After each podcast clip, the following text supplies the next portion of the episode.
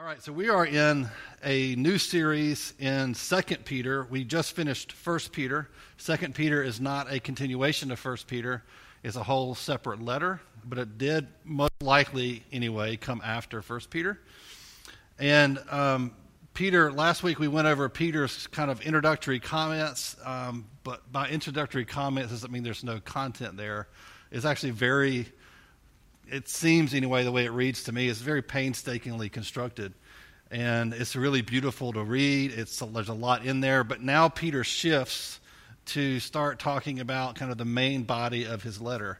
And if you'd like um, the notes the sermon notes that i'm actually looking at right now click on the um, link in the description for the sermon notes. If you already found the lyrics it's right above that in the description to this video and you can follow along or just listen along. It's totally up to you Okay, so um, by this time in church history, Christians are encountering more and more skepticism regarding the various claims of the Christian faith. Um, and you can see this in a couple of places. One we're going to read in just a second, the other is in chapter 3, verse 4, where it shows us that Peter is answering this accusation or criticism from the world that Jesus had claimed that he was coming again and now Peter, we know, is old, and his old age is one of the reasons he's writing this letter to begin with, is that he thinks he'll die soon, okay? And so it's been a lot of years since Jesus was standing on the ground and said, I'm coming again. And the apostles have been teaching all this time that Jesus is coming again. And so it would make sense that there's this accusation going of like, okay, well, where is he? Right? He said he was coming. It's been a while. You know, everybody's kind of checking their watches, like, where is he? We, we've been working very hard. Now, we know that the reason Jesus hasn't come back, or one of the reasons, is that he put a, gave us a mission, which is to take the gospel to the entire world, every nation, every people, every tribe, every tongue. Turns out that's a harder job than we thought, right? And the world is a bigger place than we thought. And, and so this is um, that's, that's one of the reasons. The other reason is God just isn't ready yet. Okay, that's the real reason. But but all of that, you know, there's this accusation. So Peter's addressing that in this letter, and we also see here in our reading for this morning in verse 16. Um, let's read that. This is 2 Peter 1, verse 16. He says, For we did not follow cleverly designed myths. You can underline that in your Bible, it's an important phrase when we made known to you the power and coming of our Lord Jesus Christ, but we were eyewitnesses of his majesty. All right? So, cleverly designed myths is an interesting phrase because it was a commonly used phrase or term in secular writing at that time because in uh, in Greece at the time, one of the things that they would do, especially those in power, they would invent and make up these stories, these myths about the Greek gods about things they had done or things they would command. And they would be like these allegories that they would make up and put out to the population. And the idea was to use these stories to control the people or to make them act right or to make them be good people. And there was a lot of kind of debate going on at the time about whether or not that was a good thing or a bad thing, okay? And so Peter takes this idea that was kind of in, in the soup of the culture being discussed, and one of the accusations probably was that maybe this whole Jesus coming again, rising from the dead thing was just one of those stories that the apostles made up or maybe Jesus made up in order to control people, right? Now, you've heard this accusation before, I'm sure, from people today in 2020 that all religion is just this thing made up by powerful people to control people, right? And so Peter's dealing with this question that's coming up in the culture and these accusations now that they didn't have to deal with at the beginning of the church, but now that the church is spread out into foreign cultures, it's an issue they have to deal with, okay? All right, so Peter's going to do two arguments, two main arguments. I'm going to give both of them to you.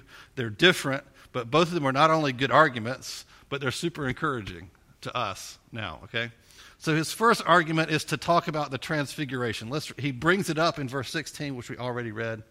Now let's read verses 17 and 18. He says, This is 2 Peter chapter 1, verses 17 and 18. For when he received, he being Jesus, for when he received honor and glory from God the Father, and the voice was borne to him by the majestic glory, that would be God the Father, saying, quote, This is my beloved Son with whom I am well pleased. We ourselves heard this very voice borne from heaven, for we were with him on the holy mountain. Okay, so this phrase, this is my beloved Son with whom I am well pleased, is probably familiar to you. It's in two places. God says it t- at two times over Jesus. One was at his baptism, where his voice came out of the heavens and everybody heard it when Jesus was baptized. And the second time was at the transfiguration. And this is what Peter's referring to right here is the now this story, and we're gonna a lot of people haven't heard it, so we're gonna read the story in just a second. It's amazing. Okay? It might be the most kind of visibly supernatural thing in the Bible. Okay? Um, certainly the resurrection of Lazarus and Jesus are amazing. Um, but this is like the most sort of sci-fi thing in the Bible, and it's so. I want to encourage you as I read this story. It's it's very short. Just imagine what it would be like to be Peter, because Peter's an eyewitness to what happens. Peter was standing there when he saw this, and he is he's now using that as one of his evidences. So here's the story. It's in Matthew chapter 17. It's just verses 1 through 8. And it says, After six days, Jesus took him, with him Peter and James and John, his brother, and led them up a high mountain by themselves. And he was transfigured before them, and his face shone like the sun, and his clothes became white as light. And behold, there appeared to them Moses and Elijah talking with him. Now, Moses and Elijah, if you don't know your Bible characters, those dudes have been dead for a very long time, okay? They're the great prophets of Israel who have been gone for a long time. So there they are talking with him. And in verse 4, and Peter said, now this is our boy Peter, who's wrote, wrote 2 Peter and 1 Peter, always sharp as a tack. he says to Jesus, Lord, it is good that we are here. If you wish, I will make three tents here one for you, one for Moses, and one for Elijah. He was still speaking when, behold, a bride. I love that he, that detail's in there. He was still talking. He's still just rambling on about what they should do and how he should make tents for everybody to hang out in. And he's just rambling, totally doesn't understand what's going on, when really he should be on his knees, like freaking out. And in the middle of him blathering on, Peter says to Jesus, uh, excuse me, um, verse 5, he was still speaking when, behold, a bright cloud overshadowed them. And a voice from the cloud said, This is my beloved Son with whom I am well pleased. Listen to him.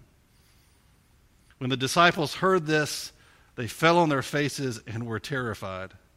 But Jesus came and touched them, saying, Rise and have no fear. And when they lifted up their eyes, they saw no one but Jesus only. What? I said, just take a minute to take that in. This really actually happened. Okay? This is not something someone made up for, you know, a movie or a good story. This actually happened in real life. Okay? Jesus was transfigured, which means his appearance changed, but his who he, he, he himself and his essence didn't change. It's a word I don't know if anybody uses ever for anything but this. So his appearance changed, and it wasn't that he himself fundamentally changed in some way, it's that who he actually is was visible. Okay, and that's how Peter interprets this event. Peter was there. Okay, he was an eyewitness. This is not a story he heard about Jesus. This is not a story that he read about Jesus. This is something he saw himself personally standing there watching it happen. So, Peter's first reason for bringing this up as an answer to this accusation of is Jesus really coming back? Um, is all, are all these stories just made up to control people? His first answer is, I was there, right? This really actually happened. I saw it with my own eyes, which is a powerful argument. Is your eyewitness testimony of what and who God is. Secondly, Peter sees this event as a prophetic foreshadowing of what's to come. He sees Jesus, Moses, and Elijah. They are, they are all still around. They are alive and well. They are not, when we die, we don't just become dust and disappear. When we die, we live on. We are eternal beings. And Jesus and Moses and Elijah are still around, and God's plan is still in effect. This life, this physical life, is not the only aspect of our reality. It is not our ultimate reality. We are both physical and spiritual beings. Okay? And thirdly, and probably most importantly, is that Peter saw with his own eyes the visible manifestation of Jesus' divinity. He saw with his own eyes that Jesus is more than a man, he is something more. He is something greater. He saw, however, you can imagine seeing the divinity of Christ, Peter saw it. Peter saw that the, the divine power in a visibly perceptible way. And after seeing that, can there be any doubt that Jesus would return as he promised? Okay? If Peter, if Peter saw who Jesus really was, kind of revealed visibly, then there's no doubt, can there be any doubt, that that guy can come again, that death can't hold him.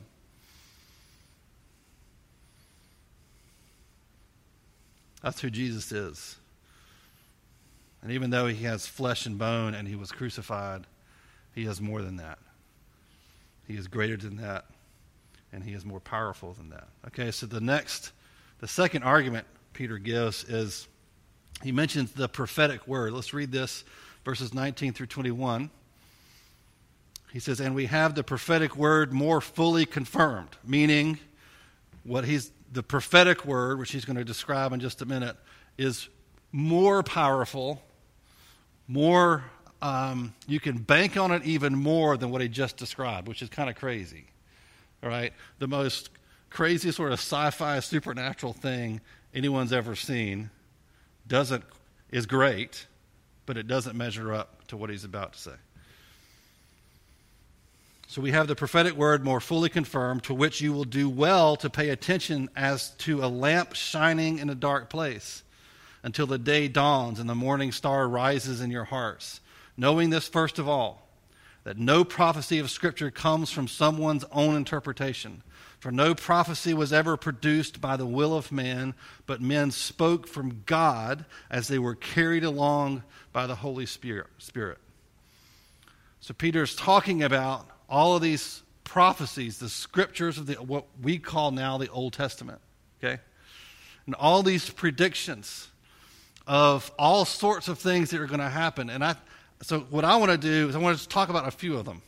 Okay? There are hundreds of them. I am not going to do hundreds of fulfilled prophecies from the Old Testament. What I'm, well, I'm going to narrow it a little bit by just talking about prophecies fulfilled by Jesus himself. Okay? That narrows it a lot, and there's still, I don't know how many, it's 50 plus, uh, which I'm not going to do. I'm only going to do a handful. I've got 10 in the notes. I'm not going to read each one of these. I'm just going to skim over them just to give you like a, a, a, a machine gun um, spattering of fulfilled prophecies by Jesus to build your faith. And this is what Peter does. He says, Look, if you, don't, if you don't believe me and what I saw, look at all this stuff that's been written down hundreds and sometimes thousands of years ahead of time before Jesus ever fulfilled it. And you tell me that's not a down payment on God's promises that he will return. All right, let's look at a few of these. One is Genesis 3:15. He says, I will put enmity between you and the woman, and between your offspring and her offspring. He shall bruise your head, and you shall bruise his heel. Okay, so he's talking to Eve. This is one of the curses of the fall after they sinned. And he's talking about Eve and the snake. Okay? He said, I'm going to put enmity between you, that you're going to, you're going to be at odds with each other forever.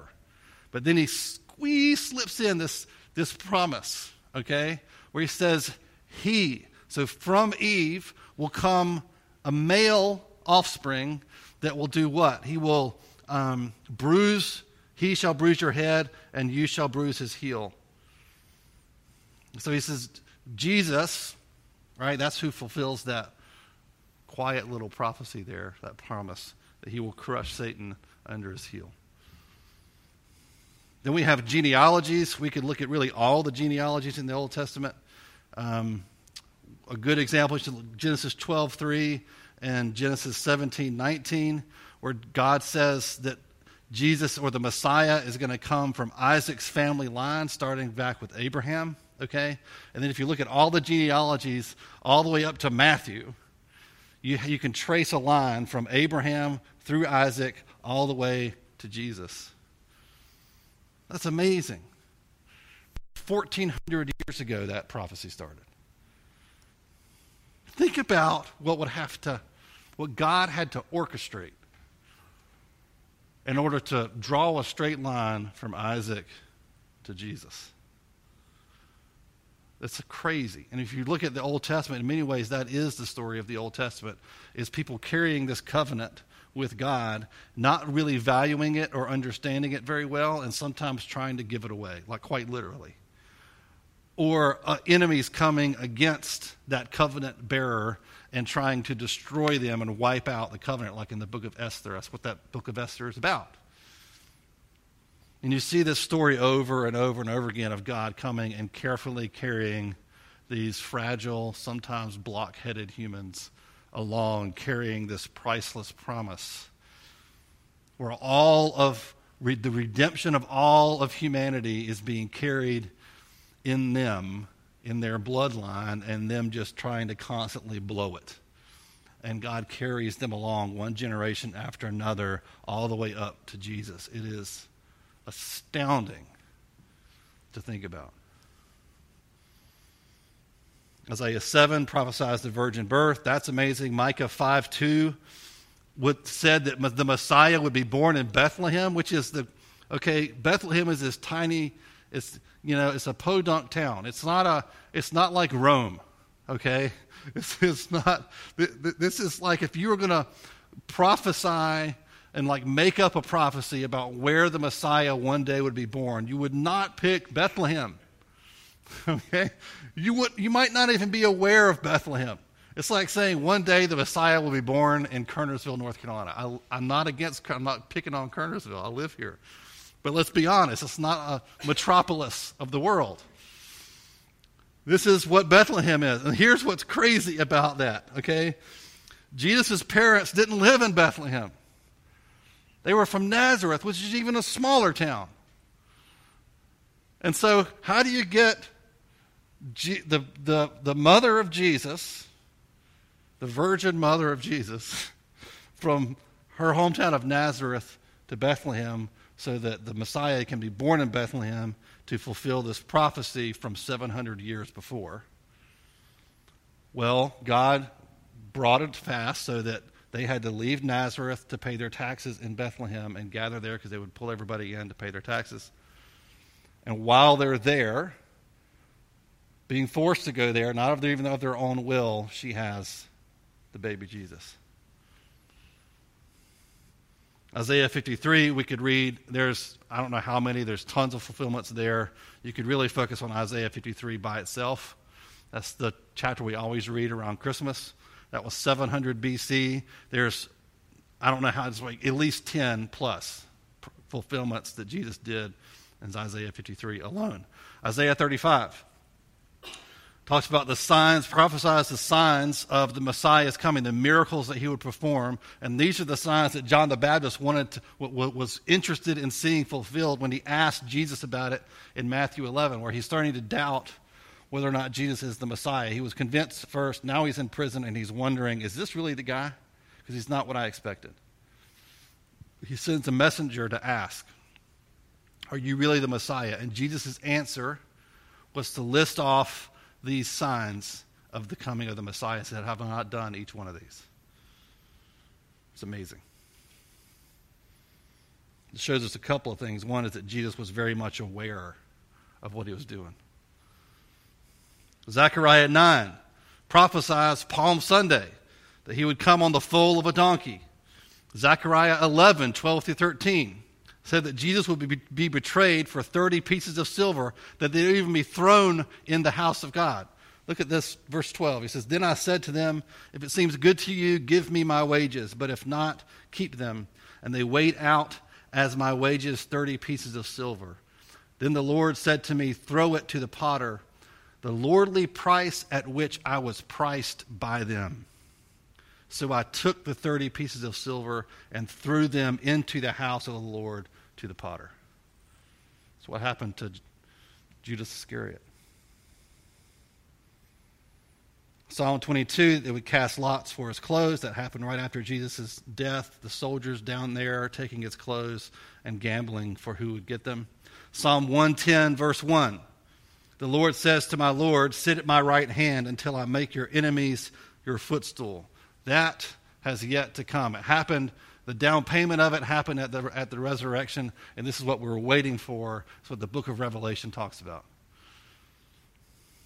So, this is Peter's second argument. And we could go on and on and on, especially if you take, take, you know, broaden your search of the Old Testament prophecies to not include just the stuff Jesus himself fulfilled, but just think about human history. It's amazing.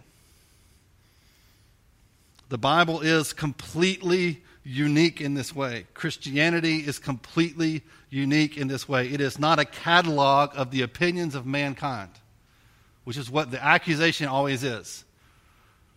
The Bible's a good book, but it's just people's opinions. You misunderstand who God is and what the scriptures are when you say that. Instead, the human authors were carried along by the Spirit in their writing. That's what verse 21 tells us. They were, it's like, imagine like um, Moses being picked up by the Holy Spirit in his hands and just being carried along like this and told, This is what I want you to say all those prophets being picked up and carried along.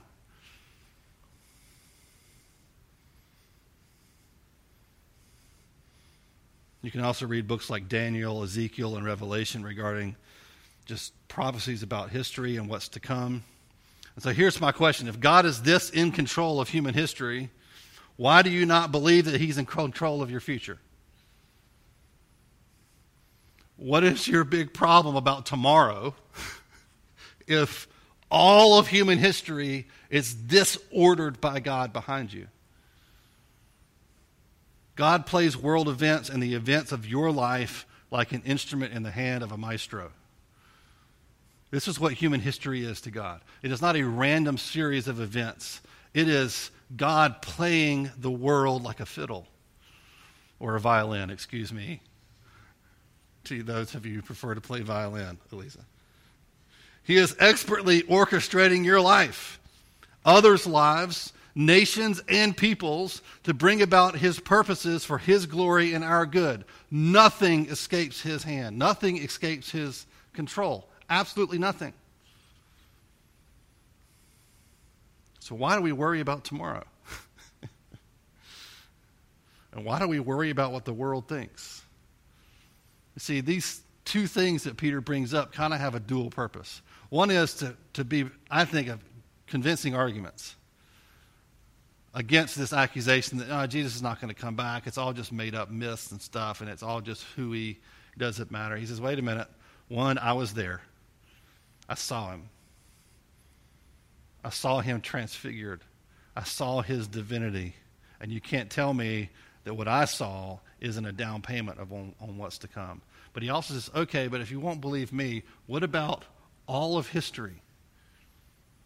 Right? It's not just the Bible. This is not, this is not how the apostles saw the world. They didn't see the world as a bunch of religions with Christianity in the middle of it, and the Bible is just their book. The Bible is not just the Christian book. The Bible is the record of God's purposes and His sovereignty and His power throughout all of human history. It is the reality of the situation. It is not just one perspective on reality. And he says, Look at this. This is what God has done throughout history. He, to- he started this thing, and then he told us what he was going to do, not just the day before, not just the hour before, and not just as he was doing it. He told us what he was going to do 4,000 years ahead of time. And he did it to the detail.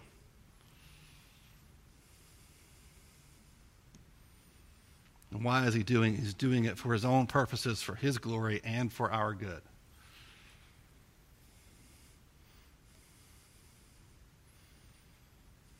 So these two pieces of evidence also work as an assurance of your own faith.